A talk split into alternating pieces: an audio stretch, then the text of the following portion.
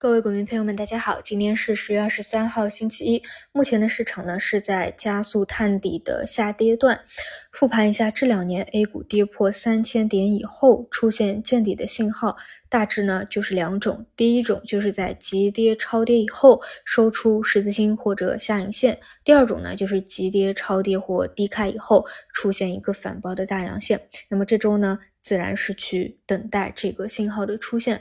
从时间角度来说啊，它会比不上不下僵持着更加容易去把握时间，因为相对来说，可能啊，普遍来说就是会在七个交易日以内完成这样一个探底回升的动作。而从空间上来说呢，上周讲过，如果你一定要画这个国运线啊，可能是在两千九百七十点附近。但是大家一定要知道啊，就比如去年啊，就是拿港股为例，为什么让很多人在当时觉得非常的崩溃，会或者说非常的绝望啊，就是因为你如果真的去画这个所谓的线啊，它其实是一度跌破过的啊，它不是说绝对不会跌破或者绝对有一个支撑，但同样的后面的一个反扑反转呢，它确实会比较的猛烈一些。那么这里呢，我认为 A 股呢，它遵循这样的一个规律会更加的明显一些。如果说在极端的环境下，或者市场确实非常弱势的一个情况之下，分时。单日或者某一个交易日去跌破三个交易日以内极端的再收复回来啊，这个都是比较合理的。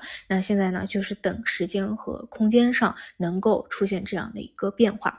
而方向上呢，上周五的时候有资金去做超跌的方向啊，比如说新能源大类。而持续性呢不好说啊，现在市场还没有出现见底的信号，也不能认为是共振。那当然呢，从普遍的规律来说啊，高位的之前的一些抱团的，哎，就不会是共振的一个好的选择啊。所以基本上其实分析太多也没什么意思啊。这周就是去等这样信号的一个出现啊。其实这一个月真的非常的难熬啊。基本上呢，可能每个交易日的结束，你都需要一段的时间去平复好心情，到下一个交易日重新去。观察去看这个市场的表现，而市场的疲弱呢，确实很累啊。但是时间和空间确实快到了，所以就再忍一忍这一段时间吧。说起来啊，这个周末的时候呢，在跟一个呃大学的朋友啊聊起天来。啊，说起来呢，他应该还是我的呃股票的启蒙的呃人之一吧？为什么这么说啊？因为啊，你知道的，当时刚进校的时候，你对这个股票啊其实是没有任何的一个具象的认知的，哎，或者呢，我认为这是一个非常难的东西啊，可能我没有办法，没有能力去驾驭它。啊，为什么说是启蒙的人之一呢？因为他是我当时认识的。我觉得对于股票最为啊痴迷的人啊，就或者说他可能是真正的喜欢或者钻研这个东西吧。夸张到什么时候呢？就你懂的一些体育的选修课啊，你说文化课你在课上去看股票那还很正常对吧？就连体育的那种选修课啊，那期末有考试对吧？考个啊长跑的长跑的。都会拿着手机啊去看盘啊，去盯这个 K 线，就是其实对市场是非常的有热爱、有热情，也愿意花时间精力去。研究它啊，那么对于股票金融类的这个课程学的也很扎实，也很到位啊。但是呢，嗯，跟他聊啊，然后毕业以后呢，也是从事了金融相关的啊，但是做的呢不是股票，做的是商品期货啊，是在国内最大最好的一个机构啊，现在在当分析师。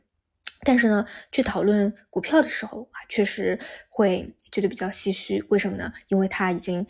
几年啊，五年没有去碰过股票一下了，没有任何的交易啊？为什么？因为在二零一八年那个长。长期难熬的单边的熊市啊，就觉得比较的受伤啊。当然是一个非常有原则、非常有纪律性的人。有些人是说不做了，对吧？但其实过了几年，他还会重新的去交易在这个市场里面啊。但是他呢，就是说好，哎，就不想再碰了，然后就真的没有碰。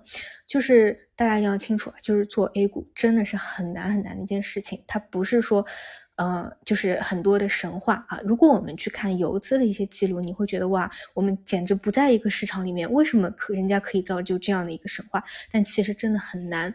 我真的是觉得，对于绝大部分的人，或者对我自己来说，能够在熊市里面不亏钱或者少亏钱啊，在牛市里面，你哪怕只要跟上指数的这样一个涨幅，你不断的去嗯。就在这个十年二十里面去享受这个复利，其实都已经是非常不错的一个成绩了。所以呢，我们对于这个呃股市投资啊，我觉得尤其是对于 A 股，一定要有合理的一个预期，然后放平心态。当然，从客观角度上来说，我还是呃就是自己的一个判断，就是这里还是空间上的一个底部，还有时间上的一个熊市尾声。所以呢，我就是其实没有在这两个月就是频繁的去聊风险的这个问题。